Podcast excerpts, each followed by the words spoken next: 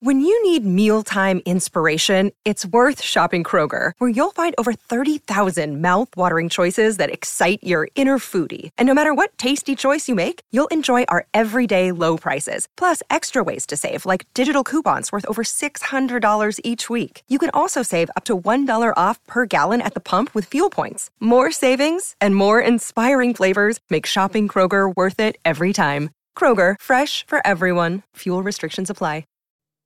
Nella cosmologia iranica di tradizione zervanita, ogni fenomeno terrestre, astratto o concreto, corrisponde a un termine celeste, trascendente, invisibile, a un'idea, nel senso platonico. Ogni cosa, ogni nozione si presenta sotto un duplice aspetto, quello di Menok e quello di Getik.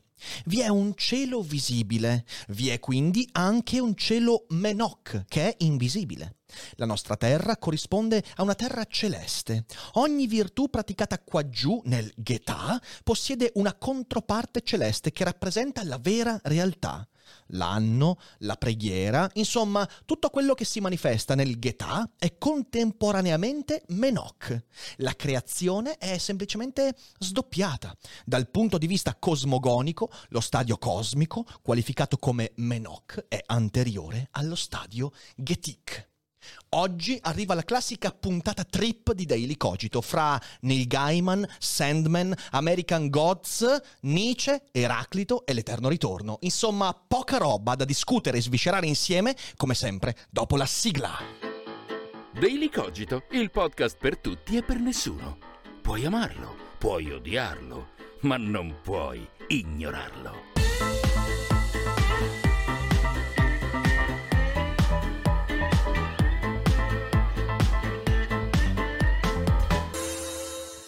Io sono un passeggero, sto muovendomi attraverso i tuoi sogni, io sto cavalcando nei tuoi sogni. Ora sto sul dorso di un dragone a Manhattan. Il drago è fatto di ferro rivettato e odora di zucchero filato. Ora brevemente sto viaggiando attraverso un bus. Dietro il sognatore copula disperatamente, senza notare il suo autonomo passeggero. Sto nella fronte del bus e provo a parlare con il guidatore. Andando verso lo stato del Delaware, il sognatore diventa un piccolo cane che sta sognando impazientemente una vita passata, a lungo dimenticata, quando salpò in una nave attraverso mari inesplorati. Sto muovendomi attraverso i sogni. Sto andando verso Meiu, sentendo il gioiello, e attraverso i tuoi sogni miei piccoli sognatori, avete avuto un passeggero e non l'avete mai, mai saputo. Questa è una pagina di un grande capolavoro che è Sandman, opera di Neil Gaiman, opera che ha visto la luce nei fumetti americani della DC Comics fra l'88 e nel decennio successivo. Ecco, io trovo che Neil Gaiman sia uno dei grandi geni del nostro tempo, un grande narratore, un grande artista. E attenzione, lo è non solo perché è riuscito a comporre opere di grande complessità che hanno fatto capolino in mezzo al rumore di oggi, cosa non facile perché nel rumore di oggi la complessità spesso viene dispersa e diciamo così schiacciata dal cumulo di cose inutili. Invece le sue sono opere complesse che sono riuscite a vedere la luce. Ma non è genio per questo, è genio perché queste storie, eh, di cui parleremo, soprattutto Sandman e American Gods, queste storie mettono insieme mondi diversi che più o meno consapevolmente fanno parte di noi, anche se li riteniamo molto molto distanti. Neil Gaiman è un antico perché riesce a dare voce all'idea che ogni cosa sia due cose, idea che spesso dimentichiamo e che sarebbe così importante per la nostra esistenza.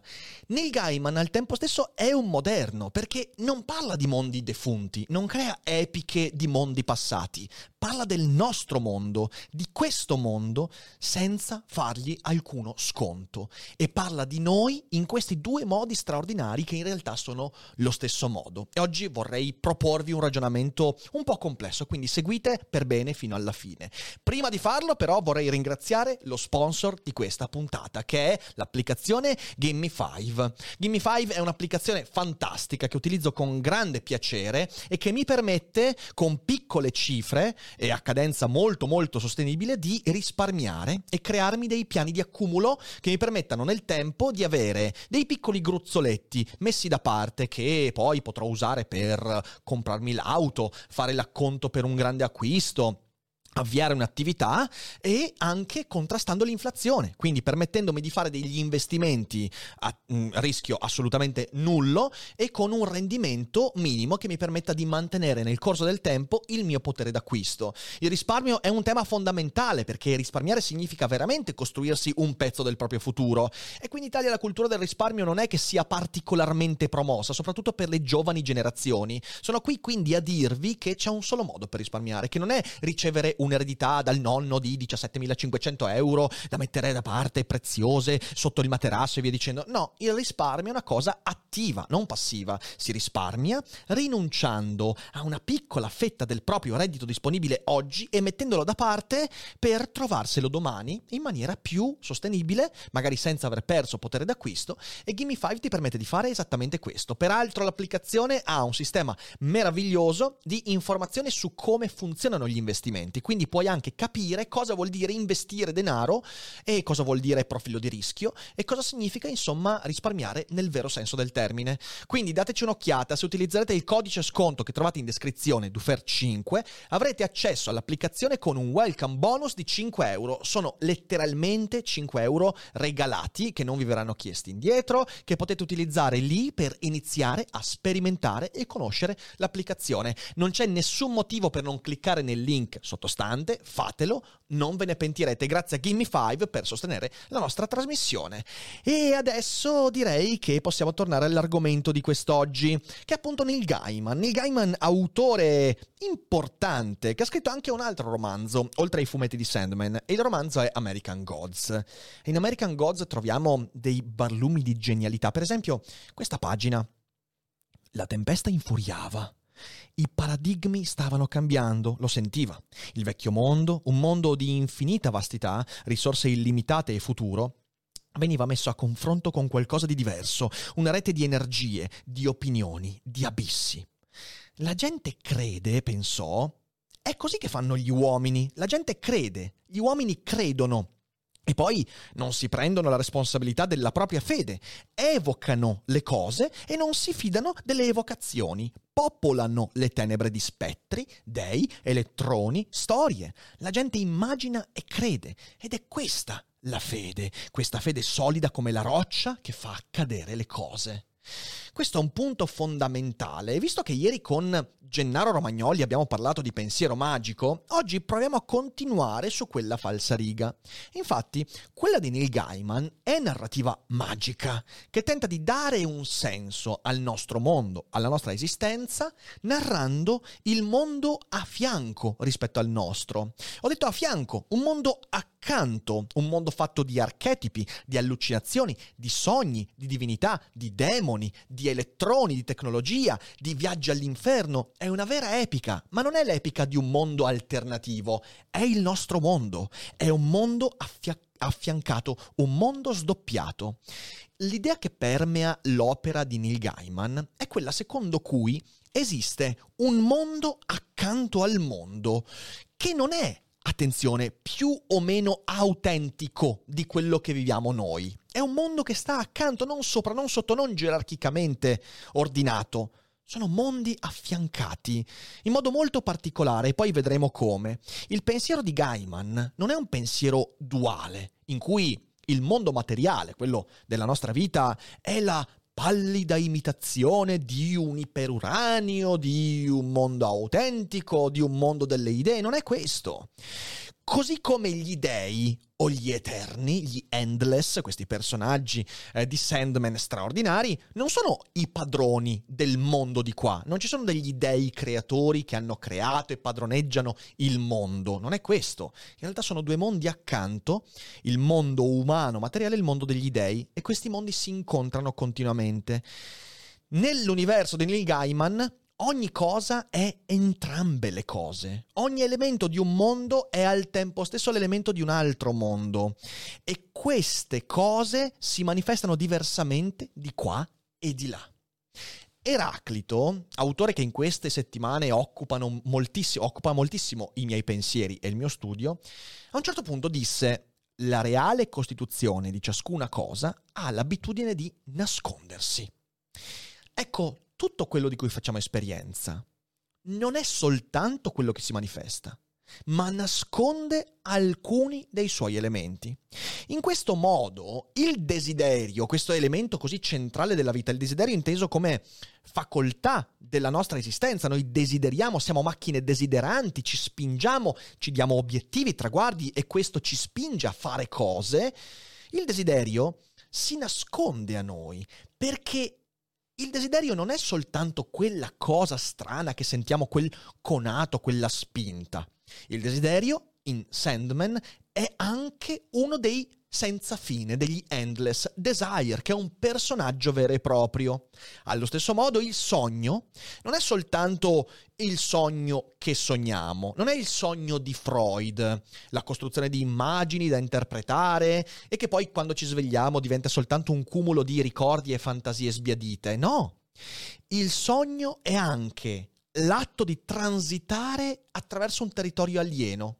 È esattamente quello che fa Sandman, il protagonista di questa saga straordinaria, che io vi consiglio veramente, la trovate in questo cofanetto con tutti i volumi, sono veramente bellissimi, se volete la trovate in descrizione il link per questo cofanetto che io ho amato e mi sono riletto con grande piacere, e il protagonista che è il Dream Lord, eh, ci dimostra che il sogno non è soltanto una serie di immagini prodotte dalla mente, è anche qualcos'altro, è anche un elemento del mondo di là.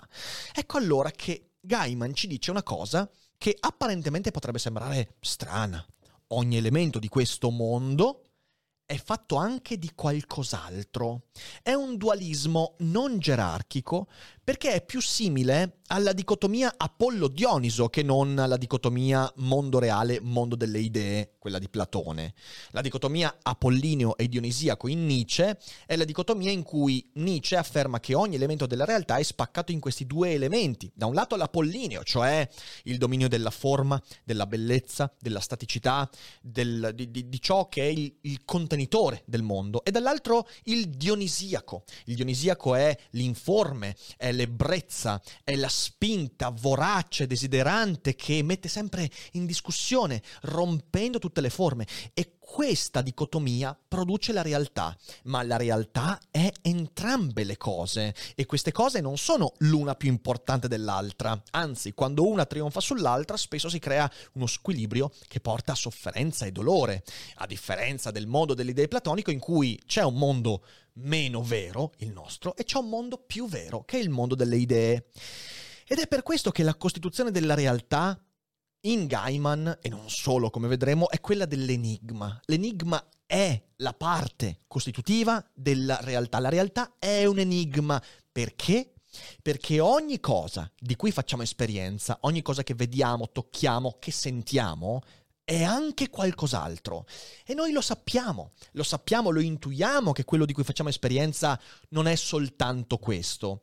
Come diceva Cartesio, i sensi ci ingannano, i sensi non ci bastano per sapere la vera verità degli oggetti, delle esperienze, delle persone. C'è anche altro dietro, altro che ci sfugge, altro che ci manca, altro verso cui non abbiamo i sensi per capirne la reale natura. E questo dualismo viene risolto in quanto abbiamo bisogno di un codice utile a decifrare quell'esperienza. Quando facciamo esperienza di qualcosa abbiamo bisogno di un codice che attraverso è un atto di letteralmente cifratura, ci permetta di risolvere l'enigma, l'enigma, l'enigma del sogno, l'enigma del desiderio. Cosa siamo veramente? Siamo anche altro, solo che non riusciamo a vederlo. Questo è ciò che significa l'incantesimo. È qui che volevo arrivare. Sandman, ma così come American Gods, è un libro, è una storia che parla di incantesimi. Infatti la scena d'apertura è un incantesimo con cui eh, dei eh, cultisti evocano la morte vorrebbero evocare, poi in realtà non va esattamente come avevano pianificato. Ecco, l'incantesimo è esattamente questo, è l'evocazione di cui ci parlava in American Gods. Eh, la gente crede, la responsabilità della propria fede, evocano le cose e non si fidano delle evocazioni. Noi evochiamo attraverso il linguaggio. Il linguaggio è incantesimo perché serve per evocare. Cosa vuol dire evocare in questo caso? Vuol dire riunire le due immagini che compongono le cose cose. le due immagini degli oggetti delle esperienze che ne costituiscono la vera verità. Hiring for your small business? If you're not looking for professionals on LinkedIn, you're looking in the wrong place. That's like looking for your car keys in a fish tank. LinkedIn helps you hire professionals you can't find anywhere else, even those who aren't actively searching for a new job but might be open to the perfect role. In a given month, over 70% of LinkedIn users don't even visit other leading job sites. So start looking in the right place. With LinkedIn, you can hire professionals like a professional. Post your free job on linkedin.com slash people today. La Torre di Babele è un mito che parla esattamente di questo. Se ci pensate bene, avete presente il mito La Torre di Babele? Lì, insomma, si costruisce questa torre eh, enorme per toccare il cielo. Toccare il cielo significa entrare a contatto con la verità, con il mondo degli dei. E cosa accade quando gli dei si accorgono di questa grande arroganza? Moltiplicano le lingue degli uomini. Ecco che l'atto di impedimento all'uomo di arrivare alla divinità è togliergli il linguaggio, il linguaggio unitario, il linguaggio dell'incantesimo. Le lingue sono il contrario da questo punto di vista del linguaggio. Il linguaggio è quello che ti permette di evocare, il linguaggio è quello dell'incantesimo. Le lingue sono quelle che poi ci abbassano a livello di comunicare fra di noi e comunicando fra di noi non riusciamo più a entrare in contatto con quella realtà che va oltre i sensi, oltre ciò di cui facciamo esperienza. Ed è questo ciò che ci impedisce di rientrare a contatto con la dimensione magica della lingua e quindi il linguaggio che si disperde nelle lingue. Serve un incantesimo per ricomporre la realtà. Questo ci dice la tradizione cabalistica e tutto quanto e ce lo dice anche Gaiman. La lingua serve per evocare. American Gods narra esattamente questo dualismo, un dualismo fra questi due mondi diversi eppure uguali, raccontando il modo in cui gli dei hanno dovuto ricollocarsi nel mondo. American Gods è una storia straordinaria, ne hanno fatto anche una serie molto bella, ma il libro è un'altra cosa. E allora tu ti rendi conto anche lì che ciò di cui facciamo esperienza, i concetti, le idee, ma anche gli oggetti, non sono solo ciò che vediamo e di cui facciamo esperienza. Per esempio, in American Gods l'informazione. L'informazione è una cosa fondamentale nel nostro mondo. Noi viviamo di informazione, a volte anche troppa. L'informazione non è soltanto la trasmissione di notizie e di fatti come noi la intendiamo, ma è anche un Dio che tenta di creare un suo proprio regno. È un nuovo dio quello dell'informazione in American Gods, che cerca di creare il suo regno scalzando gli dei precedenti. Oppure la tecnologia. La tecnologia non è soltanto l'insieme dei nostri aggeggi, ma è anche una divinità in combutta con gli dei antichi. E questi elementi in American Gods sono interessanti perché non solo hai queste nuove divinità che trovano posto nel nostro mondo, ma hai le divinità antiche che tentano in ogni modo di infilarsi nel mondo così come lo viviamo. Di nuovo, è un interscambio. Gli dei non hanno un particolare dominio sul mondo, devono sforzarsi, devono ingannare, devono ingannarsi fra di loro per trovare il loro posto. E quindi non hanno nessun privilegio gli dei rispetto a come li intenderemmo se fossero invece gli dei omerici, gli dei di un iperuranio. No, sono semplicemente delle entità di un mondo alternativo che sta accanto al nostro. Ma come ci fa notare Mircea Eliade nel libro con cui ho aperto la puntata, quella citazione iniziale era dal libro di Mircea Eliade sull'Eterno Ritorno, libro bellissimo, lo trovate in descrizione, l'apparente compresenza dei due aspetti di ogni realtà potrebbe non essere compresenza, potrebbe essere ripetizione. Questa è un'idea fondamentale dell'antichità e cerco di sviscerarvela questa idea. Il desiderio che provo io nei confronti di quello che desidero, quindi questa sensazione che sento, e desire, che è l'Endless, cioè questo personaggio che troviamo in Sandman, c'è questo personaggio che è una divinità e si chiama Desire ed è eh, sorella eh, di Sandman quindi questa, questa, questo eterno, questa entità divina. Io l'ho letto solo in inglese Sandman, quindi sono gli Endless, non so neanche come l'abbiano tradotto in italiano, sinceramente. Eh, comunque, il mio desiderio e Desire, che sono la stessa cosa in due mondi diversi, potrebbero trovarsi non in due mondi diversi, ma in diversi momenti del tempo che l'incantesimo distorce e riunisce. Si tratta da questo punto di vista della dottrina dell'eterno ritorno, che eh, Mirsea Eliad descrive in modo molto interessante nel suo libro. Allora lasciate che vi legga una citazione per poi procedere in questo, in questo ragionamento che so essere un po' complicato, ma cercherò insomma di sviscerarvi nel migliore dei modi. A un certo punto troviamo questa frase. L'inferno il centro della Terra e la porta del cielo si trovano quindi sul medesimo asse e per mezzo di questo asse si effettuava il passaggio da una regione cosmica a un'altra. Si esiterebbe a credere all'autenticità di questa storia cosmologica presso i Pigmei Semang se non si avessero ragioni per ammettere che la stessa teoria era già delineata in epoca preistorica. Nelle credenze mesopotamiche una montagna centrale unisce il cielo e la terra. È il monte dei paesi che unisce tra loro i territori. La Zikkurat era a rigore una montagna cosmica, cioè un'immagine simbolica del cosmo. I sette piani rappresentavano i sette cieli planetari, come a Borsippa, e avevano i colori del mondo, come a Ur. Cioè, non solo i mondi, questi due mondi sono uniti da alcuni artefatti, la ziggurat, la porta del cielo e queste cose, e di artefatti Sandman è pieno la tradizione a cui Neil Gaiman si riferisce scrivendo questa grande storia è una tradizione ben delineata che nei libri di Mircea Eliade trovate descritta in modo assolutamente preciso e perfetto.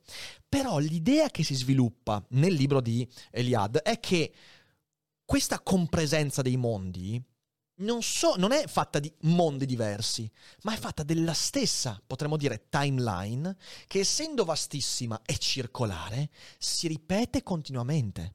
La coesistenza dei diversi livelli di realtà che si confanno allo stesso elemento sono l'elemento diversamente dipanatosi nel tempo. Ecco che cos'è l'eterno ritorno. È un po' come la torre nera di King, per chi avesse letto quella bellissima saga, solo che non è una torre nera a tenere insieme i mondi, ma è il linguaggio ciò che tiene insieme tutto. L'eterno ritorno, avete presente l'eterno ritorno nicciano, così come inteso però dagli antichi, da Eraclito, grande propositore dell'eterno ritorno, altro non è se non la necessaria ripetizione di ogni cosa. Cioè, un elemento cardine del pensiero greco antico era che in un tempo infinito, e il tempo per i greci era infinito, laddove però la materia è finita, le combinazioni sono destinate a ripetersi infinitamente. Il motivo per cui ogni istante già si è svolto infinite volte e si svolgerà infinite altre volte è che le combinazioni sono vastissime ma limitate e in un tempo infinito continueranno a ripetersi, è inevitabile. Il fatto che noi viviamo il tempo come una durata, come un'estensione, come una simultaneità, e quindi viviamo quegli elementi come il desiderio e desire in compresenza, è frutto della nostra limitatezza. Nell'eterno ritorno tutto è già accaduto e punti diversi del tempo esistono in compresenza. Quello che è avvenuto centomila anni fa sta avvenendo adesso nel pensiero dell'eterno ritorno, così come inteso da Eraclito e così come inteso da Neil Gaiman. Questo è quello che viene detto anche, per esempio, da Nietzsche stesso, nella grande opera La Gaia Scienza, nel frammento in cui viene presentato l'Eterno Ritorno, il peso più grande, il demone di Nietzsche, quello che gli suggerisce il peso più grande, non è un demone che proviene da un mondo accanto, è lo stesso mondo, in un tempo diverso. Ecco la grandezza dell'Eterno Ritorno come intuizione filosofica. Tutto quello che è avvenuto nella storia sta avvenendo adesso. E noi lo viviamo separatamente solo perché siamo costretti a farlo, perché siamo limitati nel tempo nello spazio, siamo massimamente ignoranti. Non possiamo vedere tutto il tempo in un solo sguardo, come se fosse un Grand Canyon. Dobbiamo vivere il tempo in modo simultaneo, come se fosse un istante dopo l'altro, due istanti insieme. Ma desiderio e desire, Dreamlord e sogno, questi due momenti che sono la stessa cosa, si sviluppano forse in tempi diversi, che noi viviamo in compresenza quando siamo di fronte a momenti particolari della storia cosmica. Questo è quello che succede in Sandman. Nell'eterno ritorno, ciò che risulta alieno, strano, distante, è molto più vicino di quanto possiamo immaginare. Feuerbach, grandissimo filosofo del 1800, da materialista convinto, disse che in quel contesto del rapporto con la divinità dobbiamo renderci conto che per conoscere quello che siamo dobbiamo conoscere come abbiamo immaginato gli dei. Gli dei, e potremmo aggiungerci il tempo, tutti gli elementi trascendenti, li abbiamo creati noi, secondo Feuerbach. Le anime, l'immortalità, gli endless, li abbiamo creati noi. Per sapere come siamo fatti dobbiamo guardarli con serietà perché il modo con cui costruiamo questi elementi di fantasia per Feuerbach sono elementi che ci dicono molto di noi stessi, sono specchi che ci costruiamo per guardarci. Neil Gaiman, da idealista, quindi contrario a Feuerbach, ci dice la stessa cosa, identica. Solo che in quel rapporto è tutto rovesciato. Non è l'uomo che crea i propri dei, è forse il contrario, ma nell'Eterno Ritorno questa cosa diversa, è ancora diversa, ma adesso ci arriviamo. Desire, questo personaggio straordinario del ciclo di Sandman, assomiglia molto ai tuoi desideri. Capricciosi, irritanti, aggressivi, sibillini. È vero perciò che gli dei creano gli uomini, con tutti i loro difetti, con tutti i loro limiti, con tutti i loro pregi, a loro immagine e somiglianza come vorrebbe la tradizione religiosa, biblica. È vero, Gaiman ce lo dice. Gli dei creano gli uomini. È altrettanto vero però che gli uomini creano gli dei a forma di quello che sono, proprio perché Neil Gaiman ha scritto Sandman ed è lui che ha creato gli Endless, ha creato Sandman, ha creato il Dreamlord, ha creato Desire. Queste due verità non si autoescludono. Vedete, la vera questione qui non è se sia nato prima il Dio o prima l'essere umano. Questa è una domanda che non ha senso. In un eterno ritorno dell'identico, in cui il mondo è solo uno, e non sono due, ma è un mondo diverso in diversi momenti, e le cui immagini divergono, non c'è un prima e non c'è un dopo. Questa è una consapevolezza che Eraclito continua a farci presente. Nel frammento 14 dice, il mondo di fronte a noi, il medesimo per tutti i mondi, non lo fece nessuno degli dei né degli uomini, ma fu sempre ed è e sarà fuoco sempre vivente, che divampa secondo misure e si spegne secondo misure. Cioè, la vera questione è quale delle due immagini del mondo prevarrà sull'altra alla fine. Non quale delle due viene prima, quale delle due è gerarchica. Sono immagini in conflitto, poiché compresenti in un tempo eterno che ritorna continuamente. Allora quale prevarrà? Prevarrà quella degli dei o quella degli uomini? Prevarrà quella del Dreamlord di Sandman o quella di Freud, che vede invece il sogno come una cosa materiale, chimica, psichica? Prevarrà quella del demone oppure quella di Nietzsche? Questa è la vera domanda, perché è nel conflitto che troviamo la verità del tempo. Polemos di tutte le cose re e ogni cosa comanda. E non solo. Qualche frammento prima Eraclito scrive una cosa che è semplice, ma è una staffilata. Dice la trama nascosta è più forte di quella manifesta. E se non fossimo abbastanza attenti, la conclusione sarebbe terribile. Beh, se la trama nascosta è quella più forte rispetto a quella manifesta, allora siamo perduti. Allora significa che la trama nascosta, quella del mondo di là, quella del mondo degli dei, del Dreamlord, ci schiaccerà. questa risposta non risolve l'enigma della realtà. Infatti, noi siamo nascosti agli dei quanto essi sono nascosti a noi. Nelle due dimensioni la cecità è reciproca. Il Dream Lord non capisce i gesti degli uomini, così come gli uomini ignorano i pensieri degli dei. Nessuno sa come finirà questa lotta. E Sandman è un'opera che dice esattamente questo. È un'opera, non voglio esagerare, ma un'opera che si inserisce in una tradizione filosofica millenaria. Ed è per questo che dovreste leggerlo, ed è per questo che il fumetto dovrebbe essere preso più sul serio, ed è per questo che Sandman è un'opera che, secondo me, resterà nella storia. Il trip è terminato e penso di aver creato dei mal di testa, però l'argomento era difficile, molto difficile. Spero di essere stato chiaro per quanto si possa essere chiaro in un enigma. Ecco, mi piacerebbe pensare a questo Daily Cogito come a una parte dell'enigma, che però al suo interno ha anche la chiave per essere, decifrato ma non so quale sia. Scopritela voi. Forse leggere Sandman è una buona chiave, o forse creerà ancora più confusione. Magari scoprirete di essere dalla parte del Dream Lord e non dalla parte degli uomini, o forse no, chi lo sa. Scopritelo leggendo queste grandi opere, ve le consiglio veramente perché sono tantissima roba.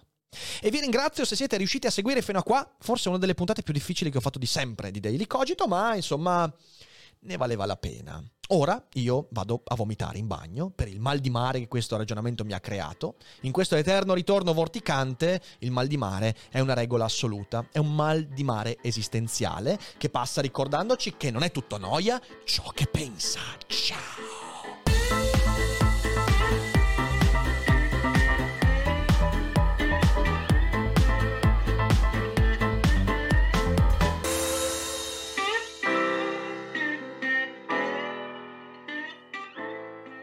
Vacanze in Sicilia o in Sardegna. Con i traghetti GNV viaggi in relax, porti tutto quello che vuoi e ottieni super vantaggi. Col nuovo programma Fedeltà MyGNV accumuli punti viaggiando, ricevi un cashback del 20% e tanti sconti a bordo. Non c'è modo più conveniente per andare in vacanza. Scopri i dettagli su gnv.it.